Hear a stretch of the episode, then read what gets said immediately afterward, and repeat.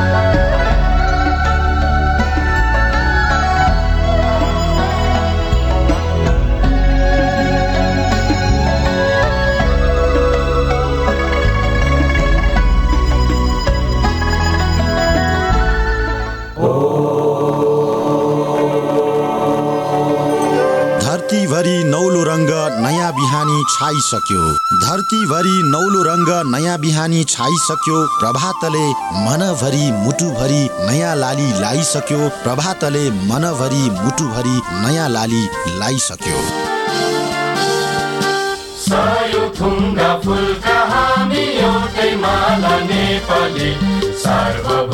फैलिएका मेची महाकाली।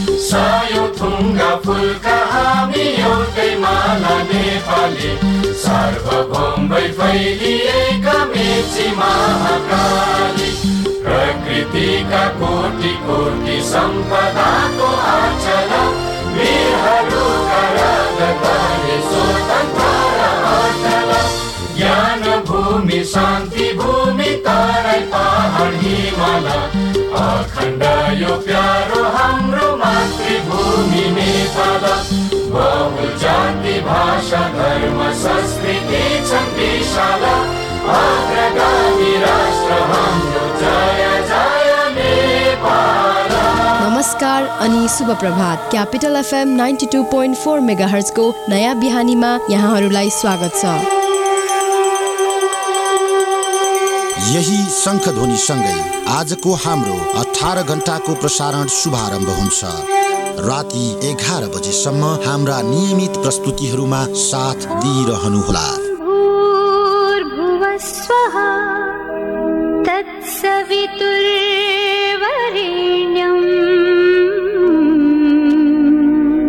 भर्गो देवस्य धीमहि धियो यो नः प्रचोदयात्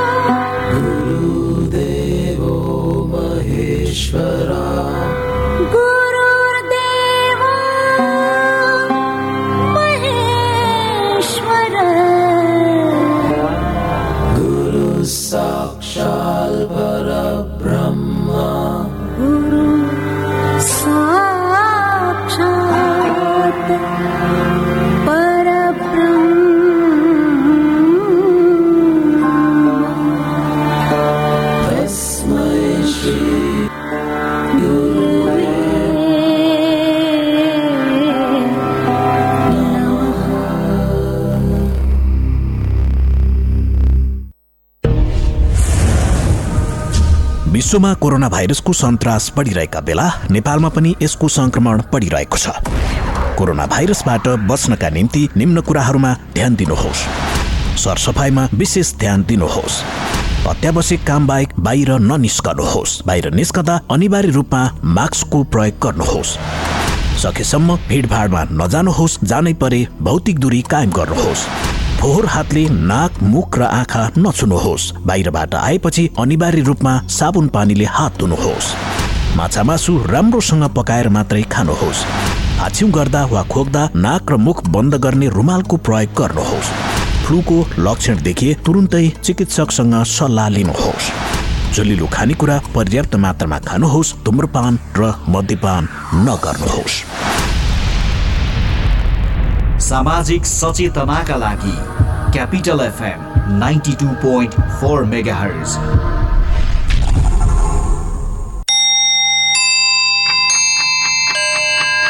Time check. It's 5 a.m. This time check is brought to you by High Face. Be prepared. Safety first.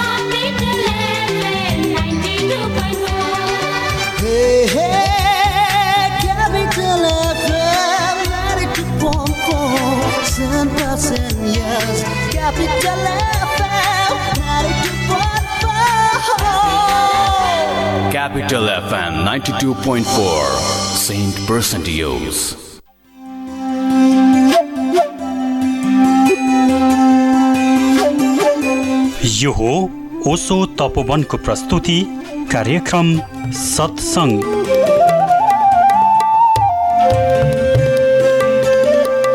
नमस्कार ओसो तपोवनको प्रस्तुति कार्यक्रम सत्सङ्गमा स्वागत छ। यो कार्यक्रम सत्सङ्ग तपाईँले Capital FM ninety two point four mega hertz Kathmandu radio Sarangi one O one point three mega hertz Purwanchal र radio Sarangi ninety three point eight mega hertz पश्चिमाञ्चलमा एकैसाथ सुनिरहनु भएको छ। कार्यक्रम सत्सङ्गमा हामी जीवन र जगतका विभिन्न विषयमा बोधिसत्व स्वामी आनन्द अरुणज्यूसँग कुराकानी गर्नेछौँ। आज पनि उहाँसँग कुराकानी गर्दै हुनुहुन्छ लेखक एवं कलाकार शोभिता सिमखडा आज हामी कुनै पनि विषयमा छैनौँ स्वामीजी। हामी श्रोताको प्रश्न लिनेछौँ। सबैभन्दा पहिला जोक्सबाट सुरु गरौँ स्वामीजी। हामीलाई थाहा छ हजुर जोक्सको एकदम भण्डार हुनुहुन्छ।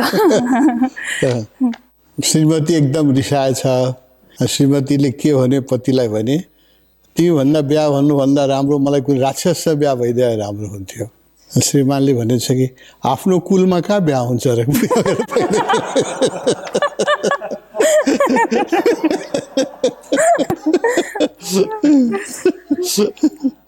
सबैभन्दा पहिला हामी एउटा प्रश्न लिन्छौँ स्वामीजी। बसन्त गिरीले सोध्नु भएको छ गुरु ओसोको जीवनी नेपालीमा पढ्न नेपालीमा किताब पाइन्छ कि पाइँदैन? पुरै जीवनी त नेपालीमा। अहिले हामीले अनुवाद गर्न सकेका छैन। तर मैले जो लेखेको किताबहरूमा ओसोका जीवनीका के अंशहरू सन्त गाथामा बढी छ सन्त दर्शन सन्त गाथा र अन्तर्यात्रा। यो तिनवटा किताबमा ओसोका जीवनका विभिन्न पक्षहरू छन्। त पुरै जीवनी अहिले अनुवाद भइसकेका छैन। हामीले गर्नुपर्छ। यसको लागि बसन्तजीलाई म आग्रह गर्छु यदि इङ्ग्लिस पढ्नुहुन्छ भने दुईवटा किताब छ। ग्लिम्सेप्स अफ गोल्डन चाइल्डहुड त्यसमा भगवान्ले आफ्नै जीवनको वृत्तान्तहरू वर्णन गर्नुभएको छ। र एउटा छ glimpse glimpse of the golden childhood एउटा छ अटोबायोग्राफी अफ ए मिसफिट। त्यो पनि बडो राम्रो किताब छ। त्यो दुईवटा किताबमा उहाँको बायोग्राफिकल नोट्सहरू छ। र हिन्दीमा एउटा किताब छ महासागर कि पुकार। त्यो इङ्ग्लिसमा पनि छ। त्यसमा पनि उहाँको पिक्चोरियल सबभन्दा कम समयमा पढ्ने हो भने महासागर कि पुकार। त्यो एकदम राम्रो छ पिक्चोरियल छ। उहाँका जीवनका मुख्य घटनाहरू छन्। यो हिन्दी इङ्ग्लिसमा चाहिँ उपलब्ध छ। अहिले चाहिँ नेपालीमा हामीले टोटल उहाँको बायोग्राफी अनुवाद गर्न पाएको छैन त मेरा किताबहरूमा जो उहाँका जीवनका प्रमुख प्रसङ्गहरू छ धेरै प्रसङ्गहरू इन्वन्डरभित ओसोमा पनि असम अचम्म जो मैले देखेँ यसमा के के घटना पाइन्छ। त यो काम गर्न बाँकी छ। कुनै नेपाली जान्ने व्यक्तिले यो ग्लिम्सेस अफ गोल्डन चाइल्डहुड बा अटोबायोग्राफी अफ ए मिसफिट यो चाहिँ अनुवाद गरिदियो भने खुब राम्रो हुन्छ। म आग्रह गर्छु जसको भाषामा दखल छ उहाँले गरिदिनु हो भने हामी प्रकाशित तपनबाट गर्छौँ। त्यसको अर्को प्रश्न छ स्वामीजी। अष्टावक्र महागीता नेपालीमा अनुवाद भइदिए कति राम्रो हुन्थ्यो? जुनु भण्डारीले सोध्नु भएको छ बहुत राम्रो हो। मलाई थाहा छैन अष्टावक्र महागीताको नेपालीमा कसैले अहिलेसम्म गरे जस्तो मलाई लाग्दैन। गीता प्रेसले त्यसको सानो सानो सूत्रहरूको व्याख्या हिन्दीमा गरेका छ र अरूहरूले पनि धेरै मान्छेले गर्नुभएको छ। त ओसोको जुन अष्टावक्र महागीता हो त्यो त बहुत अद्भुत ग्रन्थ हो र त्यसको अनुवाद गर्ने व्यक्तिलाई पनि भाषामा राम्रो दखल चाहिन्छ। किनभने त्यो बहुत गहन विषय हो र उसोले हिन्दी पनि त्यसमा चाहिँ बहुत विशिष्ट ढङ्गको कविताहरू राखेर अज्ञका कविताहरू राखेर गर्नुभएको छ। त्यसलाई भाषामा दखल भएका कोही व्यक्तिले गर्नुपर्छ। अहिलेसम्म भएको छैन। तपाईँको एकदम आग्रह ठिक छ। त्यो बुक अफ दि नेपाल हुन लागेको पुस्तक हो त्यो। एक भाग चाहिँ त्यसको इङ्ग्लिसमा ट्रान्सलेसन भएको छ। त नेपालीमा ट्रान्सलेसन इङ्ग्लिसमा पनि पुरै ट्रान्सलेसन छैन। त्यसको ट्रान्सलेसन आउनुपर्छ। उहाँले चाहिँ हाम्रो अष्टावक्र विशेष कार्यक्रम हेरेर सोध्नु भएको थियो। अर्को प्रश्न छ स्वामीजी। यो चाहिँ इन्टरनल साइलेन्स भनेर लेख्नु भएको छ आफ्नो नाम। उहाँले सोध्नु भएको छ नमस्कार स्वामीजी म ध्यानको गहिराईबारे सत्सङ्ग सुन्न चाहन्छु। मनको तहहरू कतिवटा हुन्छन् जस्तो कि मैले देखेको मनमा एउटा शब्दको रूप हुन्छ अनि शब्द पछाडि भाव तस्बिर र त्योभन्दा पनि भित्र बादल जस्तो सूक्ष्म तरङ्गहरू देख्छु। कहिलेकाहीँ शब्द भाव भन्दा पनि भित्रको शान्तिको अनुभव गरिरहेको छु। म ध्यानको परम गहिराईमा जान्छु। म काठमाडौँमा हुँदा हरेक शनिबार तपोवन जाने गर्थेँ। कृपया स्वामी अहिलेको सत्सङ्गमा ध्यानको गहिराई र मनको तहहरूको बारेमा भनिदिनु भयो भने धन्य हुने थिए मनको बारेमा विगत शताब्दीमा एक एक दुई शताब्दी अगाडि सिगमन फ्राइडले बहुत राम्रो गहिरो खोज गर्नुभयो। हामीसँग मनको बारेमा सामान्य व्यक्तिलाई जुन ज्ञान थियो हुन त हाम्रा शास्त्रमा थिए। तर सामान्य पश विज्ञानमा जो युनिभर्सिटीमा पढाउँथ्यो त्यसमा चाहिँ मनको बारेमा क्लासिफिकेसन मनको कति भाग छ त्यसको बारेमा थिएन। सिगमन फ्राइडले बहुत काम गर्नुभयो अचेतन मनमा थिए अनकन्सियस माइन्ड होइन? कन्सियस माइन्ड छ तर कन्सियस माइन्ड सानो छ दस पर्सेन्ट अनकन्सियस माइन्ड चाहिँ नब्बे प्रतिशत छ। र त्यो चाहिँ गभर्न गर्छ त्यो जीवनका व्यवहारहरूमा अचेतन मनले धेरै काम गर्छ। उहाँले त्यसको धेरै व्याख्या गर्नुभयो। अचेतनबाटै आउँछ वेगहरू विभिन्न प्रकारका क्रोधहरू काम वासनाहरू सबै उठ्ने अचेतनबाट अचेतनको सिगमन फ्राइडले राम्रो उहाँ पछि चाहिँ अचेतन मनको बारेमा ज्ञान भयो पश्चिमी जगतमा। त्यसपछि उहाँका शिष्यहरूले त्यसलाई अझ अगाडि बढाए। एडलरले र अरू उहाँका शिष्यहरूले एउटा कलेक्टिभ अनकन्सियस होइन?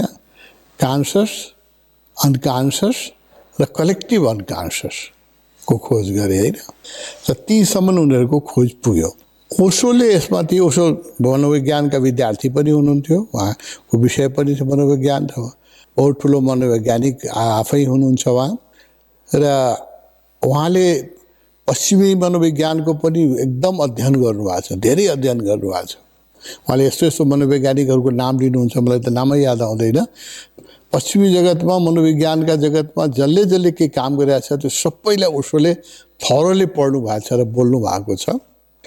र योग र तन्त्रमा हाम्रो जो मनको बारेमा विश्लेषण छ त्यसको पनि विपुल अध्ययन गर्नुभएको छ।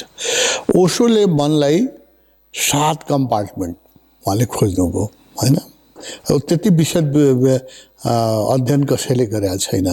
अचेतन मन र समग्र अचेतन कलेक्टिभ अनकन्सियस पछि मनोविज्ञान गएको थिएन होइन? ओसोले मनलाई सात मजिला मकान बनाउ सात तल्लाको घर। कान्सस चेतन त्यसको तल अनकन्सियस कान्सियस र अनकन्सियसको बिचमा एउटा सब कन्सियस छ। आदि जागृत जब हामी सुतेर उठ्छौँ तुरन्त तुरन्त त्यो बेलाको स्थिति आदि जागेको आदि सुतेको होइन? कान्सियस अनकन्सियस त्यसको बिचमा एउटा सब कन्सियस पनि छ। अनकन्सियस पछि कलेक्टिभ अनकन्सियस र कलेक्टिभ अनकन्सियस पछि ओसोको अर्को जुन गहिरो खोज छ मनोविज्ञानले त कलेक्टिभ अनकन्सियसमा खोजेको थियो। ओसोलोको त्यसमा छ एउटा कस्मिक अनकन्सियस त्यो ओसोको खोज हो होइन? र त्यस्तै माथि उहाँले भन्नुभयो conscious super conscious collective super conscious र cosmic super conscious cosmic super कान्सियसको मतलब परमात्मा हो। कोही व्यक्ति पनि यदि कस्मिक सुपर कान्सियसमा पुग्छ भने उही भगवान् भन्छ मनुष्यले बुद्ध बन्नुभयो होइन? कवीर बन्नुभयो जिसस बन्नुभयो जो कलेक्टिभ सुपर कान्सियसमा पुग्छ यो हामी सबैको सम्भावना हो। हामीले मन लिएर जन्मेका हौँ र मनको ऊर्ध्वगमन अधोगतन गयो हुँदै गयो भने हामी अनकन्सियस हुँदै जान्छौँ होइन? कलेक्टिभ अन कान्सियसको मतलब एकदम जनावर जस्तो हामी बिहेभियर गर्छौँ। अधिकांश मान्छेहरू तल झर्न सजिलो हुन्छ माथि चढ्न गाह्रो हुन्छ होइन? अधिकांश मान्छेहरू चाहिँ कलेक्टिभ अनकन्सियसमै हिटलर जस्तो मान्छे जसले लाखौँ मान्छेको हत्या गर्छ। या जब हामी क्रोधमा हुन्छौँ होइन? या जब हामीलाई धेरै तीव्र काम वासनाले समात्या हुन्छ त्यो बेला हामी चाहिँ कलेक्टिभ अनकन्सियसमा पुग्छौँ र साधना जब हामी गर्छौँ सुपर कन्सियसमा जान्छौँ कस कलेक्ट अब जस्तो कम्युनमा हामी बसिरहेका छौँ हामी चाहिँ कलेक्टिभ सुपर कन्सियसमा जान्छौँ। बडो सजिलो छ। कस्मिक त म जान सकेका छैन। कस्मिक त परमात्मै हो। परमात्मै हुनुपर्छ। त्यो त हाम्रो लक्ष्य हो। तर कलेक्टिभ सुपर कन्सियसमा हामी जान्छौँ। यसको अनुभव म बताउँछु। हुन त यो विषय बडा गहन हुन लाग्यो। कुनै दिन यदि मलाई गहिरो ध्यान लाग्यो भने म चाहिँ सुपर कन्सियसबाट कलेक्टिभ सुपर कन्सियसमा गएँ भने यहाँ भएका सबैलाई ध्यान लाग्छ। होइन? त्यो कलेक्टिभ सुपर कन्सियसमा हामी जान्छौँ। त्यस्तै जो आश्रमका गुरु हुन्छन् चिफ हुन्छन् गुरु त्यो यदि डिस्टर्ब भयो भने पुरै आश्रम डिस्टर्ब हुन्छ। होइन? त त्यो कलेक्टिभ सुपर कान्सर र कलेक्टिभ अनकान्सर रिस उठ्यो भने सबैलाई सबै डिस्टर्ब हुन्छ। किनभने त्यो कलेक्टिभ हामी यहाँ जो बसिरहेका छौँ एउटा परिवार जस्तो हामी चाहिँ कलेक्टिभ कान्सस या अनकान्ससमा जान्छौँ। एकजनाले को भावले अर्कोलाई इफेक्ट गरिराखेको हुन्छ। अब यो मनोविज्ञानको बहुत गहन विषय हो। यसलाई व्याख्या गर्न थाल्यो भने पुरै समय समय जान्छ। यति नै भन्यो सात तल हो मनको र हामी बिचमा कान्सस माइन्डमा बाँच्छौँ। माथि जानु छ। सुपर कान्ससमा जानु छ। कलेक्टिभ सुपर कान्ससमा जानु छ होइन? ध्यान जब हामी गर्छौँ सुपर कान्ससमा जान्छौँ। र हामीलाई पुग्न छ। कस्मिक सुपर कस्मिक भनेपछि हामी पनि बुद्ध हुन्छौँ। त्यसैले हरेक व्यक्तिको सम्भावना छ। बुद्ध कोही अवतारै पुरुष जन्मिन्छ अ, भन्ने छैन। हामी उसोको धारणा। कोही हरेक व्यक्तिको सम्भावना छ त्यो होइन? हामी हामी माथि पनि जान सक्छौँ जनावरभन्दा तल पनि झर्न सक्छौँ। कलेक्टिभ अनकन्सियसमा पनि कस्मिक अनकन्सियसमा पनि दुइटै सम्भावना लिएर जन्मेको छौँ। स्वामीजी चाहिँ मेरो प्रश्न। मलाई कहिलेकाहीँ कस्तो हुन्छ भने हामी अरूलाई पनि हुन्छ होला यहाँ। जस्तो एक- एकदम विचार विचार चलिरहेको छ एकदमै चञ्चल भइरहेको छ तर हजुरको छेउमा आएर बस्दा हजुरको कुराहरू सुन्दाखेरि तुरुन्तै हामी अलिकति त्यो अलिक शान्त भएको जस्तो हुन्छ अनि एकदम शान्त हुन्छौँ र आनन्दित हुन्छौँ। फेरि पछि एकछिनपछि हजुर उठेर जानुभयो भने एकछिनसम्म भइरहेको छ अनि फेरि पछि फेरि आफ्नै स्थितिमा आउँछ। त्यो त आफ्नो एनर्जीले भन्दा नि हजुरको एनर्जीले काम गरेको हो कि त्यो के हो स्वामीजी? त्यो मलाई त एकदम भइरहेको छ त्यस्तो। इन्ड्युस्ड हुन्छ मान्छे होइन? इन्ड्युस हुन्छ। एक अर्काको अब जसलाई तिमीले प्रेम गर्छौ श्रद्धा गर्छौ सबैलाई हुँदैन। जो मलाई चाहिँ मसँग कुनै कारणले रिसाएको छ त्यो मान्छे भने त्यसलाई हुँदैन होइन? जसको प्रेम छ त्यो जसको श्रद्धा छ त्यसलाई चाहिँ यो सिङ्कोनाइज हुन्छ मनहरू होइन? जस्तो एउटा म्याग्नेट छ यो म्याग्नेटले एउटा फलामलाई छोयो होइन? अब त्यो फलामलाई पनि अर्को फलामले छोयो भने त्यो पनि यसमा टाँसिन्छ। त्यो त्यो फलाम जुन म्याग्नेटसँग टाँसेको छ त्यो पनि केही क्षणको लागि म्याग्नेटै बन्छ होइन? त्यसमा अर्को जोड गयो भने त्यो पनि म्याग्नेट त्यसमा अर्को जोड्यो भने हुँदै जान्छ। यो अब जुन बेला त्यो म भगवान्सँग जोड्छु आफ्नो गुरुसँग जोड्छु गुरुप्रति श्रद्धा भक्ति र प्रेमले बस्छु त्यो म त्यो बेला म धेरै पावरफुल म्याग्नेट बन्छु होइन? त्यो बेला मेरो नजिक आएको मान्छेलाई पनि जस्तो फिल हुन्छ। त सधैँ हुँदैन सधैँ मेरो मन पनि सुपर कन्सियसमै हुँदैन नि। मनको त बदमास हो मन। कहिले तल जान्छ कहिले माथि जान्छ कहिले रिस उठ्छ कहिले चाहिँ अहङ्कार उठ्छ। जब मन तल हुन्छ त्यो पनि आश्रम चिफहरूलाई सावधान किन हुनुपर्छ भने जब उसको मनमा रिस उठ्छ भने पनि त्यो अरू सबैलाई पनि डिस्टर्ब गरिदिन्छ उसले। होइन? र उसलाई ध्यान लाग्यो भने अरूलाई पनि ध्यान लाग्छ। यो हुन्छ यो इन्ड्यु इन्डक्सन हुन्छ। यो घरमा पनि हुन्छ अलिक कम हुन्छ। तिमीले घरमा पनि परिवारमा यदि पति पत्नीको बिचमा धेरै प्रेम छ भने पति कुनै कारणले अफिसबाट डिस्टर्ब भएर आयो भने पुरै घर पनि डिस्टर्ब हुन्छ। होइन? बच्चाहरू पनि डिस्टर्ब हुन्छ इन्ड्युस हुन्छन् त्यो होइन? त्यो घरमा पनि हुन्छ आश्रममा अलिक बढी हुन्छ किन हामी ध्यान गरिराखेका छौँ। हामी एकअर्कासँग परिवारभन्दा पनि ठुलो परिवार भइसक्यो। हाम्रो प्रेम जुन परिवारमा त ब्लड रिलेसनको परिवार हुन्छ होइन? ब्लडको सम् यहाँ त हृदयको सम्बन्ध छ। ब्लड रिलेसनमा कहिलेकाहीँ दाजुभाइ एउटै आमाबाट जन्मेको जन्मे पनि एकअर्कामा प्रेम हुँदैन होइन?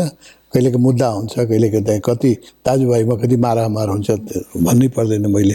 त्यस कारण यो ब्लड रिलेसन भन्दा पनि यो जुन हृदयको रिलेसन हो त्यो अझ गहिरो हुन्छ त्यसमा अझै बढी प्रभाव हुन्छ। श्रोता कार्यक्रम सत्सङ्ग जारी नै रहनेछ। अहिलेलाई बेला भएको छोटो ब्रेकको।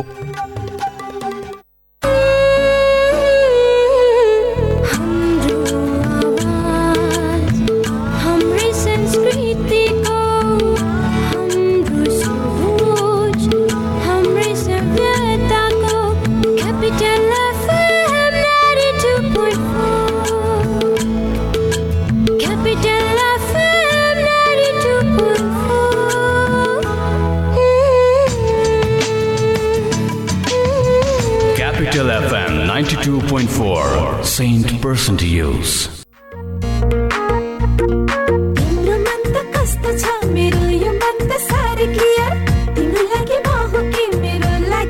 तिमी डियर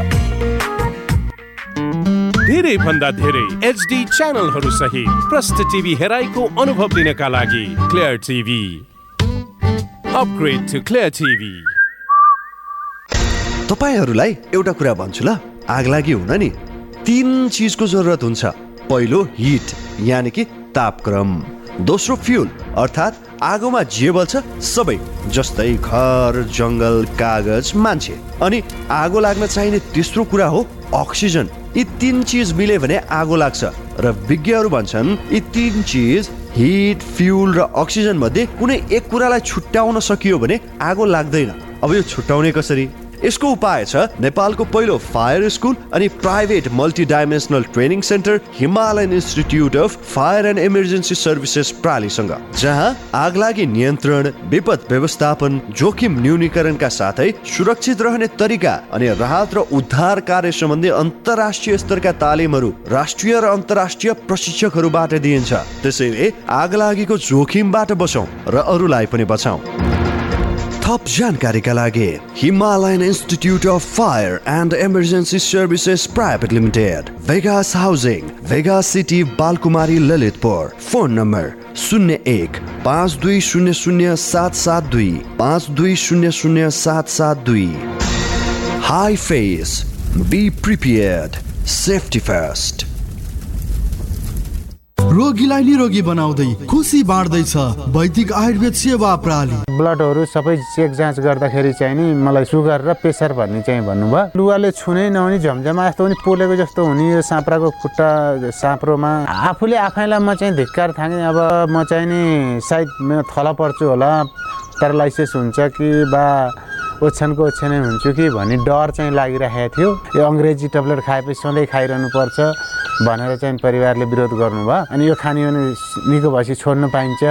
भन्ने कुरा राख्नु भयो र मैले चाहिँ नि विश्वास गरेर नै आयुर्वेदिक खान थालेँ। मैले कन्टिन्यू दबाई खाएँ।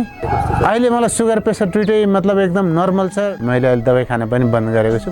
वैदिक आयुर्वेद सेवा प्रणाली। फोन शून्य छप्पन्न पाँच पन्चानब्बे एक सय चौरात्तर। मोबाइल अन्ठानब्बे पाँच पचास पचास नौ सय चौतिस। ट्याङ्ला चौक कृतिपुर काठमाडौँ। अन्ठानब्बे पाँच बाह्र चालिस नौ सय चौतिस। घन्टामा मात्र चौबिस घन्टामा सनराइज ब्याङ्कको सरल सेमी कर्जा।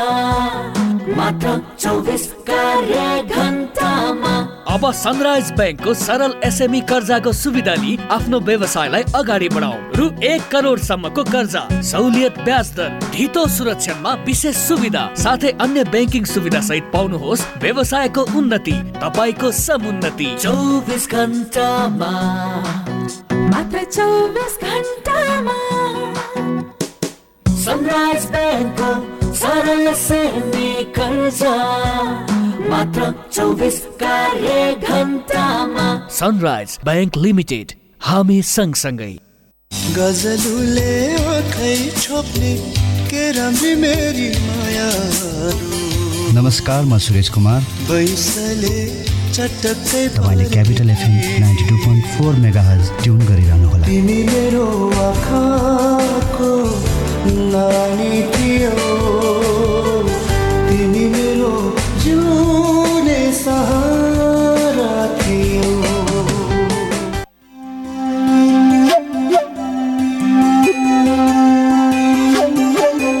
यो हो ओसो तपोवनको प्रस्तुति कार्यक्रम सत्सङ्ग। ब्रेकपछि पुनः स्वागत छ। आउनुहोस् सत्सङ्गलाई निरन्तरता दिउँ। अर्को प्रश्न छ स्वामीजी। चरम आनन्दको सम्भावना आफूभित्रै बोकेको मानिसले जीवन पर्यान्त त्यसको हल्का भान पनि पाउँदैन। यो अथा असीम आनन्द सा आनन्दको सागरको एक छिटा पनि उसमा पर्दैन। बरु ऊ आनन्दको विपरीत दुःखको सागर निर्मित गर्दै निरन्तर रूपमा डुब्दै जान्छ र त्यही दुःखमा अन्तमा मर्छ। सम्भावना र यथार्थको कहीँ मेल देखिँदैन। यस्तो किन हुन्छ स्वामीजी? देवा नमिताले सोधेको छ स्वामीजी। देवा हाम्रो ए- यसपछिकै उसको अर्को प्रश्न छ त्यो। जोडेको छ किन मानिस एकचोटि फर्केर हेर्दैन? किन ऊ आफूतिर फर्किँदै फर्किँदैन? बाहिर मात्रै हेर्छ। यही कारण हो। कारण के हो भने हाम्रो जति इन्द्रियहरू छन् आँखाले बाहिर देख्छ हातले बाहिर छुन्छ कानले बाहिरको कुरा सुन्छ होइन? सबै इन्द्रियहरू बहिर्गामी छन्। बाहिरको चिज मात्रै हामी हेर्छौँ आफ्नोतिर घुम्ने कुनै इन्द्रिय छैन। त्यो ध्यान मात्रै हो होइन? वान एट्टी डिग्री टर्न सामान्य व्यक्ति जसले ध्यान गर्दैन पुरै जिन्दगीमा उसलाई आफ्नो आत्माको आफ्नो भित्र पनि केही छ भने उसको केही बोध हुँदैन होइन? उसको आनन्द के हो भने एकछिन मिठो खायो भने जिब्रामा एकछिन आनन्द आयो होइन? केही नयाँ ठाउँमा गयो केही देख्यो भने एकछिन त्यो आँखाले बाहिर देख्यो एकछिनको लागि रमायो बाहिरको आनन्द आयो होइन? त्यसको जुन आनन्द हुन्छ त्यो क्षणिक हुन्छ। र वस्तुमा आधारित हुन्छ बाहिरको वस्तुमा आधारित हुन्छ। अब एउटा आनन्द छ जो चौबिसै घन्टा हामीसँग हुन्छ होइन? त्यो हो हाम्रो भित्रको स्थिति। त्यसको लागि भित्र कुनै इन्द्रिय जाँदैन। गा भित्र कोही देख्न गाह्रो छ। किनभने आँखले पनि बाहिर देख्छ कानले बाहिर सोच दिमागले बाहिर सोध्छ होइन? जति इन्द्रिय छ सबै बहिर्गामी छ। भित्र जाने हामीसँग कुनै इन्द्रिय छैन। यो सबै इन्द्रियको द्वार बन्द गरिदिएपछि तब जुन हाम्रो एनर्जी छ त्यो कहाँ जान्छ? अब त्यसले आँखा पनि बन्द गरिदियो होइन? बाहिर ध्यानमा बस्यो स्पर्श पनि गर्दैन। तिम्रो बाहिर मन जुन जान्छ त्यस ध्यानमा मुख्य कुरा हो जो बहिर्गामी मन छ त्यसलाई चाहिँ रोक्नु। त्यसलाई होइन? जब बहिर्गामी मन जुन छ जुन अरूको बारेमा आफ्नै भवि भूतकालको बारेमा वर्तमान बाहेक अरू सबै कुरा सोचिराखेका हुन्छ जुन मनले। जब बाहिर उसले कुनै अब्जेक्ट पाउँदैन त तिमीले बाहिरको अब्जेक्टबाट आफ्नो इन्ट्रेस्ट सबै हटाइलियो भने यो एनर्जी जुन छ जो बाहिर गइरहेछ उसले वान एट्टी डिग्री टर्न दिन्छ अनि उसले आफूलाई देख्छ होइन आफूलाई देख्नलाई बाहिरको सबै आकर्षण बन्द हुनुपर्छ त्यस कारणले वैराग्य भन्छौँ नि हामी वैराग्य चाहियो एउटा बाहिरबाट बाहिर धेरै आकर्षण छ भने इन्द्रियहरू बाहिरै दौडे दौडे दौड जिन्दगीभरि दौड। त्यसले नविताले सोधेको छ बहुत राम्रो सोधेको छ हामी जन्मिँदाखेरि रुँदै जन्मिन्छौँ मर्दाखेरि पनि रुँदै मर्छौँ जन्मिँदाखेरि परिवारका मान्छे केही खुसी पनि होलान्। मर्ने बेला त हामीले तिनीहरूलाई पनि दुखी गरेरै जान्छौँ। मर्ने बेला आफ्नो परिवार स्मृति पनि आफू रुँदै जन्मिन्छ मर्ने बेला अरूलाई रुवाएर मर्छ। आफू पनि रोएर जान्छ। आफू पनि आफू पनि आनन्दित कोही मर्दैन होइन? आफू पनि दुखी भएर मर्छ। अरू एक एक वर्ष बाँच्न पाए हुन्थ्यो एक दिन बाँच्न पाए हुन्थ्यो भने बाँच्न लिएरै मर्छ। अधिकांश व्यक्ति। मर्ने बेला आनन्दित मर्ने व्यक्ति त जोगी भइहाल्यो। त्यसले त अरू जोग केही गर्नै पर्दैन। जो मर्ने बेला आनन्द विश्रामपूर्वक हाँसेर मर्छ भने त्यो त परम जोगी हो होइन? तर अधिकांश व्यक्ति त्यसरी मर्दैन। होइन? यो भोग्न पाइएन मेरो पैसाको के हुन्छ मेरो बच्चाको के हुन्छ मेरो श्रीमतीले अर्को बिहा गर्छ कि? अनेक चिन्ताले मान्छे मर्छ होइन? दुखी जन्मिन्छ रुँदै जन्मिन्छ। जन्मेवाला पनि बच्चा रोइराखेकै हुन्छ। मर्ने बेला पनि मान्छे रोइराखेकै हुन्छ। यो दुईवटा रुदनको बिचको जुन जीवन हो त्यसमा पनि अधिकांश समय मान्छे दुखी नै हुन्छ। जो जसले साधना गर्दैन अन्तर्यात्रा गर्दैन अलिक सुखका केही एक दुई सानो प्रोमोहरू चाहिँ आउँछन् सुखका है? सुख भनेको आउँदैन। सुखको आश्वासन चाहिँ आउँछ। एस्योरेन्स आउँछ। बिहा गऱ्यो भने सुख होला। जबसम्म मान्छे अनम्यारिड हुन्छ ठुलो आकर्षण हुन्छ बिहा गऱ्यो भने सुख होला होइन? बिहा गरेपछि आन्टदा अनि भाउ थाहा हुन्छ। विद्यार्थी कालमा के हुन्छ भने मैले युनिभर्सिटी पास गरेर जागिर खाएँ भने सुख हुन्छ पैसा कमाउँछु भने सुख हुन्छ। त्यहाँ गएपछि थाहा हुन्छ कि योभन्दा त विद्यार्थी कालमै बढी स्वतन्त्रता थियो बढी सुख थियो। त्यहाँ पनि अनेक राज जागिरीमा जान साथ थाहा हुन्छ कति राजनीति छ त्यहाँ कति हाइरार्की छ कति शोषण छ होइन? त्यहाँ मनुष्यको जीवनको कथा हो दुःखको कथा हो। यसमा बिचबिचमा अलिअलि सुखका केही झलकहरू आउँछन्। इन्द्रिय सुखका। आध्यात्मिक सुखका त आउँदैन। इन्द्रिय सुखका जस्तो सेक्स। मान्छे यो संसारमा बाँचेकै के कारणले हो भने उसले बिचबिचमा सेक्सको आनन्द लिन्छ। त्यो एउटा नेचुरल समाधि हो। सेक्स भनेको प्रकृतिले दिएको एउटा समाधिको झलक हो। होइन? त्यसको आनन्दको लागि बाँच्छ र जिह्वाको आनन्द मिठो खायो भने एकछिन आनन्द आउँछ होइन?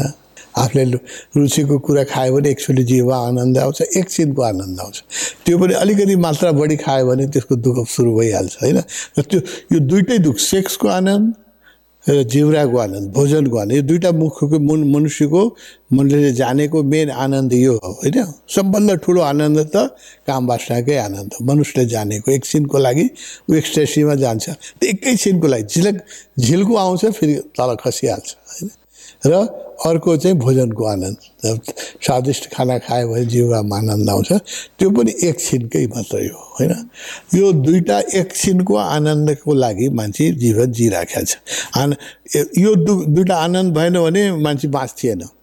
यो संसारमा मान्छे जुन बाँचिराखेको छ यही आशामा कि मिठो खान पाइएला र काम वासनाको भोग गर्न पाइएला र जब मन एकदम थकित हुन्छ अनि विभिन्न मादक पदार्थ खाएर रक्सी खाएर एकछिन मनको कुराहरू बिर्सिदिने ड्रग्स खाएर लागु पदार्थ खाएर एकछिनको लागि मादक पदार्थ खाएर मनबाट एकछिनको लागि विचारहरू कम हुन्छ अलिकति आनन्द हुन्छ। यही तिनवटा चिजले संसार चलिराखेको छ। र यो बाहेक एउटा मार्ग छ अर्को त्यो हाम्रो परमानन्द हाम्रो स्वभाव हो। होइन? जब हामी इन्द्रियहरूलाई बाहिर भाग्नबाट थाक्छ रोक्छौँ र ध्यानमा आँखा के गर्छौँ हामी? ध्यानमा सबै इन्द्रिय बन्द गर्छौँ नि। हात पनि चलाउँदैन प्लाथी मारेर बस्छौँ आँख पनि चलाउँदैनौँ बाहिरको कुरा पनि सुन्दैन साइलेन्समा बस्छौँ। अब बाहिर कुनै तर मन त चलिराखेको हुन्छ। मनलाई अन्तर्मुखी गर्नु भनेको एउटा ठुलो ट्रेनिङ हो। त्यो साधनामा हुन्छ। र मन जब अन्तर्मुखी बाहिरको अब्जेक्ट हुँदैन अनि यो मन बाहिर गइरहेछ त वान एट्टी डिग्री टर्न लिन्छ। अनि जब मनमा विचार हुँदैन विचार हट्न साथ मनमा आनन्द आइहाल्छ? विचारले आनन्द लिन दिँदैन आफ्नो स्वाद लिन दिँदैन। सूर्यलाई बादलले ढाके जस्तै हाम्रो परम आनन्द स्वभावलाई चाहिँ चिन्ताले अहङ्कारले ईर्षाले ढाकिराखेको हुन्छ। हेर्नै दिँदैन। एकछिनको लागि पनि यो बादल हट्यो भने आनन्दको झलक यो हामी जो ध्यान गइरहेका छौँ नमिता पनि ध्यान गइरहेका छ। उसलाई ध्यानमा आनन्दको झलक नमिलेको होइन। नमिलेको भए यहाँ बस्दै बस्दैन। किन बस्छ यहाँ? होइन? झलक त मिल्छ। बिचबिचमा झलक मिल्छ। तर त्यो अस्थायी हुने भनेको समाधि स्थिति हो। त्यो अस्थायीको लागि प्रयास गरिरहेछौँ र एक दिन त्यो आनन्द जब हाम्रो अन्तर्मुखी मन हुन्छ र बाहिरको आकर्षणबाट हामी थाक्छौँ। बाहिर जे छ त्यसले अल्टिमेटली सबैले दुःख ल्याउँछ। सम्बन्धले पनि पैसाले पनि पदले पनि अन्तत सबैले दुःख ल्याउँछ। त्यो बुद्धले जुन भन्नुभयो नि जीवन दुःख हो। त्यो बडो गहिरो अनुभूति हो। त्यो बुद्धले भनेर कोही मान्नेवाला छैन मैले भनेर कोही मान्दैन। बेकार भन्नु छ। आफ्नै जीवनमा पचासचोटि लात खाएपछि अनुभवमा आउँछ कि बाहिरको जुन सुख छ त्यो अल्टिमेटली सबै सुखले दुःख ल्याउँछ। सुरुमा त्यसको प्रोमो चाहिँ सुखको हुन्छ। त्यो एपिसोड चाहिँ दुःखमा एन्ड हुन्छ। हरेक कहानी चाहिँ ट्रेजेडीमा एन्ड हुन्छ। हरेक व्यक्तिको जीवन ट्रेजेडीमा एन्ड हुन्छ। यो राम्रोसँग मान्छेले देख्यो भने अन्तर्यात्रा हुन्छ। नविदालाई मैले त्यही भन्छु जीवनलाई राम्रो छ हेर। सबैको सुखी मान्छे यहाँ कहाँ छ? हामीलाई लाग्छ पैसा भएको मान्छे सुखी होला। उसको जीवन अलि नजिक छ हेरौँ न। करको डर कहिले चन्दा माग्ने आउला त्यसको डर कहिले फ्याक्ट्रीमा स्ट्राइक होला त्यसको डर कहिले यो बिजनेस फ्लप होला। अहिले अहिले जस्तो ठुलो बिजनेस भएका मान्छेहरू यो कोरोनाको क्राइसिसमा एयरलाइन्स चलाउने मान्छे ठुलो ठुलो फाइभ स्टार होटल चलाउने मान्छेहरूलाई कति चिन्ता होला? कल्पना गर त। कति चिन्ता होला? त्यस कारण यहाँ बाहिर सुखी हुने अस्थायी सुखी हुने कुनै उपाय छैन। जे गरे पनि हुँदैन। मान्छे रुँदै जन्मिन्छ रुँदै मर्छ र बिचबिचमा जुन छ नि त्यो त्यसमा पनि बिचबिचमा उसको जीवनमा विषाद दुःख पीडा अपमान आइ नै राख्छ। यही जीवनको हो। यही जीवनबाट जाग्नलाई हामीले बुद्धले ध्यान गर्न ओसोले अन्तर्यात्रा गर्न जीवनबाट सिक्न पाठ सिक्नु पर्यो। यो पाठशाला हो। यहाँ बस्ने ठाउँै होइन। म बराबर भन्छु नि रहना नै देश बिराना। यो बस्ने ठाउँ होइन। यहाँ स्कुल हो।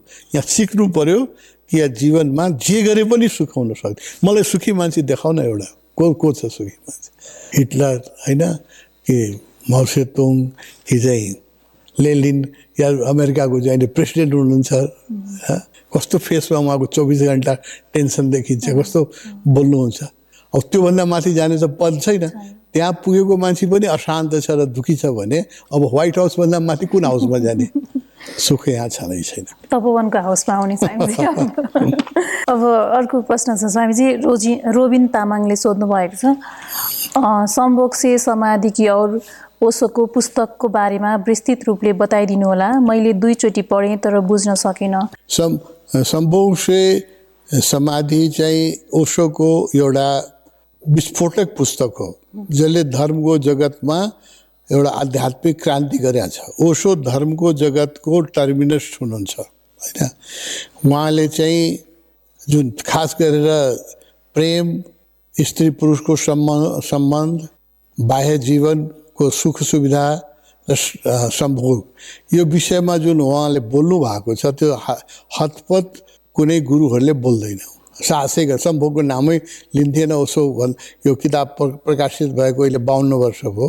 त्यो बाहन्न वर्ष अगाडि कसै गुरुले सम्भोग भन्ने शब्द प्रवचनमा नै लिन्थेन होइन? ओसोले एउटा ठुलो क्रान्ति गर्नुभएको छ। र उहाँले संक्षेपमा के के छ प्रश्न उसको सम्भोग समाधिको समाधिको और पुस्तकको बारेमा विस्तृत रूपले उहाँले भन्नुभयो मैले दुईचोटि पढेँ। फेरि बुझ्न सकेन। यही यही कुरा के हो भने उपन्यासलाई एकचोटि पढ्यो भने बुझिन्छ त्यसपछि मान्छेले फालिदिन्छ। किताब कुनै कहानी पढ्यो भने पत्रिका पढ्यो भने होइन? अखबार पढ्यो भने पढ्न साथै हामी फाल्न सक्छौँ होइन? पढ्न सिद्धियो कि त्यसलाई कहाँ फालौँ भन्ने हुन्छ। पत्रिका कहानीको किताब उपन्यास र उस धर्मको पुस्तकमा यही फरक छ। धर्मको पुस्तक हामीले एकचोटि पढेर केही पनि बुझ्दैनौँ। अलिकति बुझ्छौँ। दस अनि अर्कोचोटि पढ्दाखेरि त्योभन्दा अलिक बुझ्छौँ। त्यसमा अलिकति अरू पढ्दाखेरि अझ बुझ्छौँ। त्यसलाई अब यस्तै प्रवचनहरूमा आएर सामूहिकमा हामीले सुन्यो भने त्यही लेक्चर एक्लै सुन्यो भने मान्छेले कम बुझ्छ। आश्रममा बसेर एउटा डेडिकेटेड स्पेसमा डेडिकेटेड ग्रुपमा बस्यो भने धेरै बुझ्छ। सम्भोग से समाधि किताब दुईचोटि पढ्नुभयो। बहुत राम्रो। यसलाई बारम्बार पढ्नु। हरेक ओस हरेक धर्म ग्रन्थलाई हाम्रो हिन्दू संस्कृति के थियो भने पाठ गर्ने रामायण पाठ गर्ने डेली पढ्ने। अब ओसो किताब पढेपछि मैले बुझेँ कि अष्टावक्र महागीता जस्तो भनौँ होइन। अष्टावक्र महागीता मैले पै जबदेखि भगवान्ले ओसोले बोल्नुभयो त्यसलाई सुनिराखेको छु पढिराखेको छु। ओसोको गीता पचास वर्ष भइसक्यो गीता बाँच्थ्यो ओसोले बोल्नु भएको त्यो पढिराखेको छु सुनिराखेको छु हरेकचोटि के लाग्छ भने अझ बुझ्न बाँकी छ कसैले बुझाइदियो हुन्थ्यो ओसोले ध्यानमा बुझाउनु भयो हुन्थ्यो उसमा पनि प्रश्नहरू उठ्छ र हरेकचोटि पढ्दाखेरि त्यसको नयाँ अर्थ निस्किन्छ त्यही एउटा उपनिषद जस्तो ग्रन्थ एकचोटि पढेर केही पनि उपनिषद के छ एउटा कठोर उपनिषद एक पेजमा लेख्न सकिन्छ। उपनिषदहरू जुन छ हिन्दूहरूले त पढ्दै पढ्दैन। त्यो हिन्दूहरूको जुन सर्वश्रेष्ठ ग्रन्थ छ उपनिषदहरू त्यो एक पेजमा चाहिँ ए ए फोरमा ए फोर साइजमा टाइप गऱ्यो भने एउटा उपनिषद यतिमा पढि सिकिदिन्छ। होइन तर त्यसलाई बुझ्नलाई सात जन्म लाग्छ होइन? त्यसलाई बार बार पढ। त्यसलाई सम्भोग से समाधिलाई दुईचोटि पढ्नु हो फेरि पढ्नुहोस्। फेरि अर्थ आउँछ होइन? उसको अरू किताब पढेर त्यसको पृष्ठभूमि बन्छ।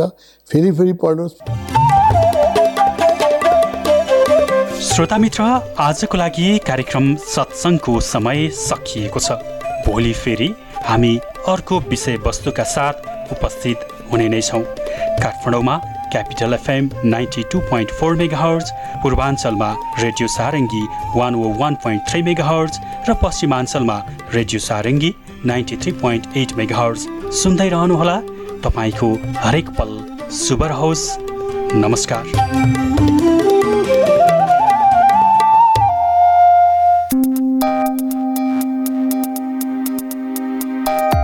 प्रेममा घात हुँदैन प्रतिघात हुँदैन।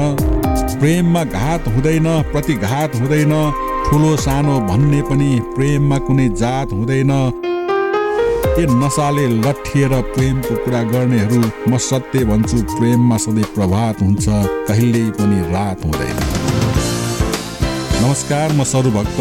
तपाईँ सुन्दै हुनुहुन्छ Capital FM ninety two point four mega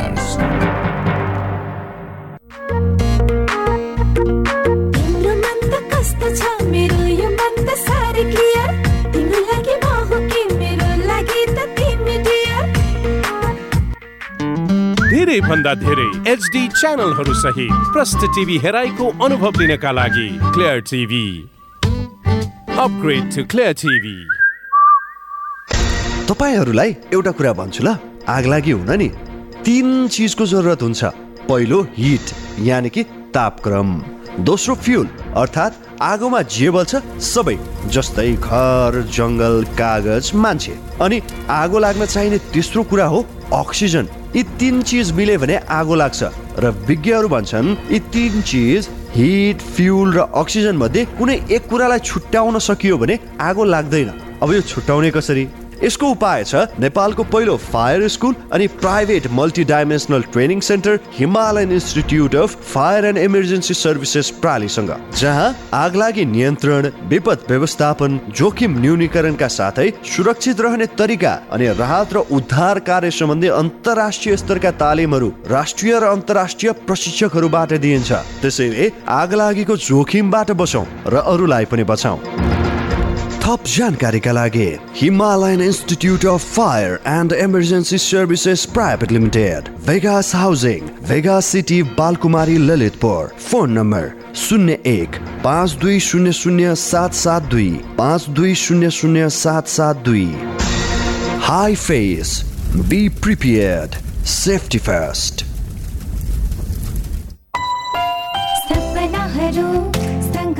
खुसीहरू अङ्गाल्दै रहन्छ खोज सधैँ। भर पर्दो साथीको निरन्तर साथको। तपाईँको सपनालाई सजाउँदै खुसीहरू बढाउँदै। बढ्छौँ अघि हामी निरन्तर सहयात्री भई। लुम्बिनी विकास बैंक लिमिटेड निरन्तर सहयात्रा। नेपाल उल हाउसको सौगात। मोन्टे कार्लोको टी सर्ट लगायत समर कलेक्सनको लागि म्याक्सिमम भेराइटी भएको नेपाल उल हाउस महिलाहरूको लागि फराकिलो अनि छुट्टै स्थानको व्यवस्था गरिएको छ।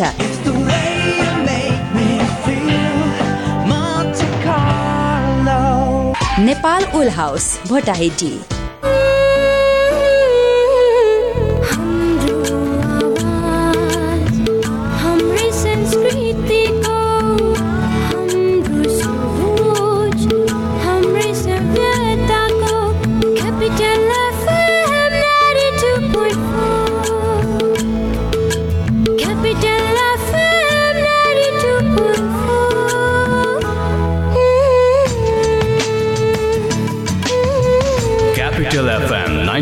92.4, Saint Person to Use. अकस्मात आइपर्ने विपत्ति सामनाको अभियानमा। हाई फेस र क्यापिटल एफएमको सहकार्य। कार्यक्रम आकस्मिक सन्देश।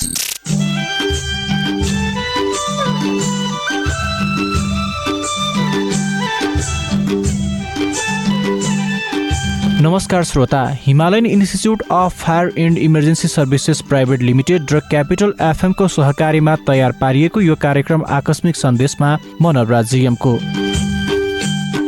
श्रोता यो कार्यक्रम तपाईँ काठमाडौँको Capital FM ninety two point four megahertz प्रदेश नम्बर एकको radio Sarangi one one point three megahertz Gandaki प्रदेशको radio Sarangi ninety three point eight megahertz र हाम्रो website CFM on air dot com र रेडियो सारङ्गी डट कमबाट संसारभर एकैपटक हरेक दिन बिहान पाँच तिस र यसको पुनः प्रसारण बेलुकी सात तिस बजे सुन्न सक्नुहुनेछ। श्रोता कार्यक्रम आकस्मिक सन्देशमा हामी विपद र विपद व्यवस्थापनसँग केन्द्रित रहेर विभिन्न जानकारी र सचेतनामूलक सन्दर्भ सामग्रीहरू प्रस्तुत गर्दछौँ। श्रोता सुरुमा लागौँ विपदसँग सम्बन्धित विभिन्न आयामहरूतर्फ। यसलाई प्रस्तुत गर्दै हुनुहुन्छ साथी मिना साउद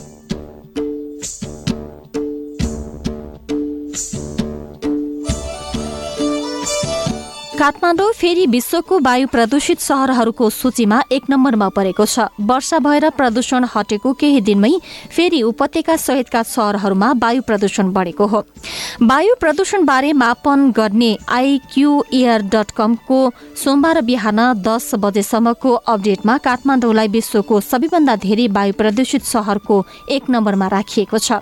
काठमाडौँपछि दोस्रो नम्बरमा म्यानमारको यानगुन सहर परेको छ। एक्युआई एयरका अनुसार काठमाडौँको वायु प्रदूषण तीन सय एकतिस पुगेको छ। सामान्यत एक्युआई पचास भन्दा कम हुनुलाई राम्रो वायु मानिन्छ। एक्युआई तीन सय भन्दा माथि पुग्नुलाई स्वास्थ्यका लागि हानिकारक मानिन्छ।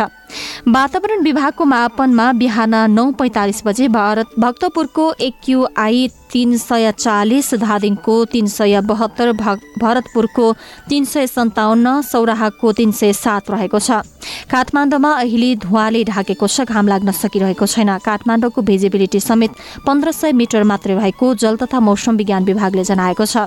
तुवालो लाग्नुको प्रमुख कारण देशका विभिन्न भागमा लागिरहेको डढेलो रहेको महाशाखाले जनाएको छ। वन तथा भू संरक्षण विभागको वन डढेलो पहिचान तथा अनुगमन प्रणालीको पछिल्लो अपडेटमा देशका सात सय भन्दा बढी स्थानमा डढेलो र आगलागी भएका छन्।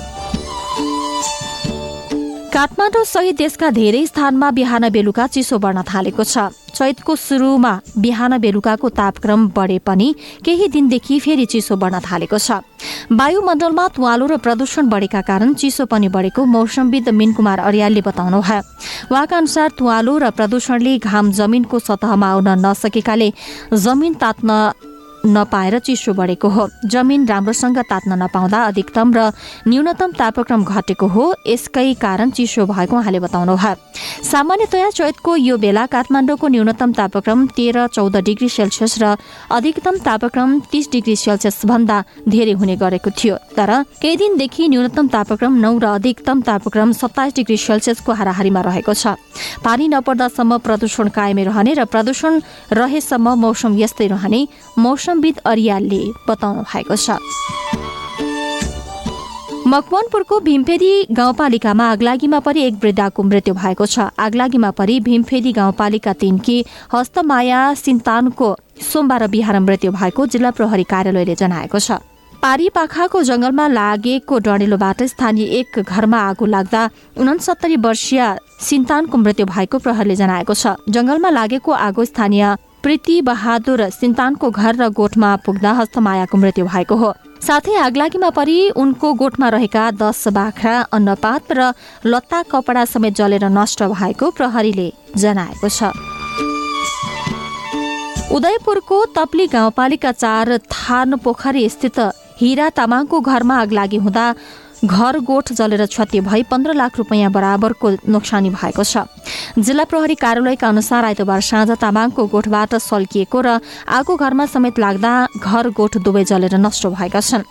घर गोठ दुवै नष्ट हुँदा घरमा रहेका लत्ता कपडा अन्नपात पन्ध्र हजार नगद सहित जलेर नष्ट भएको जिल्ला प्रहरी कार्यालयका प्रमुख भीमप्रसाद दाहालले बताउनु भयो आइतबार बेलुकी तामाङको घर गोठमा आगलागी भएपछि प्रहरी चौकी ताप्ली रूपाटारका प्रहरी र स्थानीयवासीको सक्रियतामा आगो नियन्त्रणमा लिएको थियो। मुलुकभर स्थानीय र पश्चिमी वायुको प्रभाव रहँदा आज देशका तीनवटा प्रदेशमा वर्षाको सम्भावना रहेको छ। हाल देशको पहाडी भूभागहरूमा आंशिक बदली रही बाँकी भूभागहरूमा मौसम सामान्यतया सफा रहेको जल तथा मौसम पूर्वानुमान महाशाखाले जनाएको छ। आज अपराह सुदूरपश्चिम कर्णाली र बागमती प्रदेशका केही स्थानमा मेघर्जन चट्याङ सहित हल्का वर्षाको सम्भावना रहेको छ। आज राति पनि देशका पहाडी भूभागमा आंशिक बदली रही। बाँकी भूभागहरूमा मौसम सामान्यतया सफा रहनेछ। सुदूरपश्चिम प्रदेशका पहाडी भूभागका एक दुई स्थानमा फाटाफुटा हल्का वर्षाको सम्भावना रहेको महाशाखाले जनाएको छ। र इन्डोनेसियामा मुसलधारे वर्षासँगै आएको बाढी पहिरोमा परि चौवालिस जनाको मृत्यु भएको छ। घटनामा अन्य धेरै हराइरहेका छन्। आइतबार बिहान पूर्वी इस्ट नुसा तेनगारा प्रान्तमा फ्लोरेस टापुको लामेनेले गाउँमा उद्धार कार्यमा खटेका सेनाले अडतिसजनाको शव फेला पारेका थिए। अन्य पाँचजना घाइते भएका छन् यता छिमेकी प्रान्तको बिमा सहरमा दुई व्यक्तिको मृत्यु भएको छ। लामेनेले गाउँमा पचासवटा घरहरू पुरिएका छन् यसका साथै अन्य स्थानमा सयौं घर परिवार विस्थापित भएको समाचारमा उल्लेख गरिएको छ। वर्षाले सड़कहरूमा पनि क्षति पुर्याएको छ। यस्तै इन्डोनेसियाको पश्चिम जाभाको समुद्री क्षेत्रमा शनिबार साँझ पनि एउटा माछा मार्ने डुङ्गा ठूलो पानी जहाजमा ठोकिएर भएको दुर्घटनामा सत्रजना हराइरहेका छन्। बान्डुङ उद्धार एजेन्सीका प्रवक्ता सेनी उलाडन डारीले पन्ध्रजनालाई उद्धार गरिएको र हराइरहेका अन्य सत्रजनाको खोजी कार्य जारी रहेको बताएका छन्। बाँधहरूमा पानी ओभरफ्लो भएका कारण धेरै घरहरू डुबेको पनि बुझिएको छ। कार्यक्रममा पालो भएको छ अब छोटो विश्रामको। चिया लिनुहोस् गाह्रो नमान बुहारी चिया खुवाउने नै भए यी यो चिया बनाएर ल्याऊ। काकाले चियापत्ती साथमै लिएर हिँड्नु भएको छ। कुन चिया हो काका? केटीको ग्रिन टी यसले क्यान्सर हृदयघात हुनबाट बचाउँछ प्रेसर र सुगरका बिरामीलाई पनि उपयुक्त हुन्छ अनि बुढ्यौलीपनलाई पनि रोक्छ र शरीरलाई सधैँ स्वस्थ स्फूर्त अनि जवान राख्छ। ल त्यसो भए तिमीले बनाएको चिया फिर्ता। आजदेखि हामी पनि कञ्चनजङ्घा टी स्टेटद्वारा उत्पादित ग्रिन टी नै सेवन गरौँ। स्वदेशी उत्पादन स्वस्थ वर्धक ग्रिन टी सधैँ प्रयोग गरौँ। स्वदेशी उत्पादनलाई प्रोत्साहन गरौँ। Marketing of organic and natural agricultural product सम्पर्क Baskuta group of industries private limited Kathmandu. Phone शून्य एक चौवालिस उनासी एक सय बाइस। पोखराको लागि सम्पर्क अन्ठानब्बे पाँच साठी तिस आठ अन्ठाउन्न। स्वदेशी उत्पादनलाई प्रोत्साहन गरौँ। ओइ तैँले कलेज स्टप गरेको होइन? हो त। खै त ट्रिट। ट्रिट त चाहियो चाहियो। लौ जाऊ न त्यसो भए झमेल। लास्टै खाइयो यार निकै खाइएछ हेर त बिल। गर्ल्स वान मिनट ल अलिकति क्यास पुगेन म लिएर आइहाल्छु। ओइ पक तेरो कृषि विकास ब्याङ्कमा खाता छैन र? छैन किन र? ल भर्खरै अनलाइनबाट कृषि विकास ब्याङ्कमा खाता खोल त अनि एडिबिएल स्मार्ट डाउनलोड गरी क्युआर कोड स्क्यान गरी बिल तिर्न त। Wow SMS alert internet banking अनि कनेक्ट आइपिएस ओइ ओइ अरू पनि online banking top up visa card demat सिएस बा लक्करदेखि किसान कार्ड समेतको सुविधा। ओहो सम्पूर्ण ब्याङ्किङ सुविधा त कृषि विकास ब्याङ्कमै रहेछ नि। त्यो पनि तपाईँ हाम्रो घर आँगनमा। हो त नि कृषि विकास ब्याङ्कको उपहार आधुनिक डिजिटल कारोबार जहाँ पनि जहिले पनि कृषि विकास ब्याङ्कको सुविधा अहिले पनि। Krishi Bikas bank limited.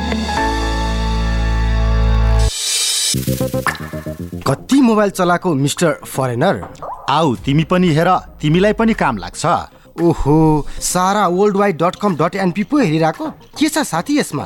के गर्नु साथी? विदेशमा हुँदा सेड्युलमा हिँडिन्थ्यो सबै व्यवस्थित थियो। तर यहाँ आएपछि सबै बिग्रियो। न त खानपान मिल्छ न त डेली डाइट प्लान नै। विदेशबाट मात्र कति मगाउने? आवश्यक फुड सप्लिमेन्टहरू नेपालमै पनि पाउँदो रहेछ नि। त्यसैले लिन आँटेको। तिमी पनि हिँड बरु। तिम्रो यो मोटोपन ब्लड प्रेसर हार्ट जोड्ने दुख्ने समस्याका लागि पनि आवश्यक फुड सप्लिमेन्टहरू लिएर आऊ ल हिँडे जाऊ त्यसो भए। नमस्कार सारा फुड्समा तपाईँहरूलाई स्वागत छ। तनाव सहितको व्यस्त जीवनशैली बदलिदो खानपान अनि त्यसले सृजना गरेका रोगहरू समाधानका लागि हामी तपाईँलाई शत प्रतिशत प्राकृतिक फुड सप्लिमेन्ट्रीहरू सुपर फुड अर्ग्यानिक फुड र विभिन्न जडीबुटी जन्य जुसहरू दिनुका साथै तपाईँको आवश्यकता अनुसार डाइट प्लान पनि प्रदान गर्दछौ।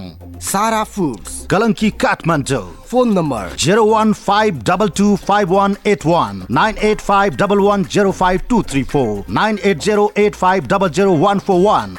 यदि फेसबुकमा हुनुहुन्छ भने हामीलाई Facebook dot com slash Sara world wide dot com dot एनपीमा गएर पनि हेर्न सकिन्छ। Capital FM 92.4 Saint Person to Use. अकस्मात आइपर्ने विपत्ति सामनाको अभियानमा। हाई फेस र क्यापिटल एफएमको सहकार्य। कार्यक्रम आकस्मिक सन्देश।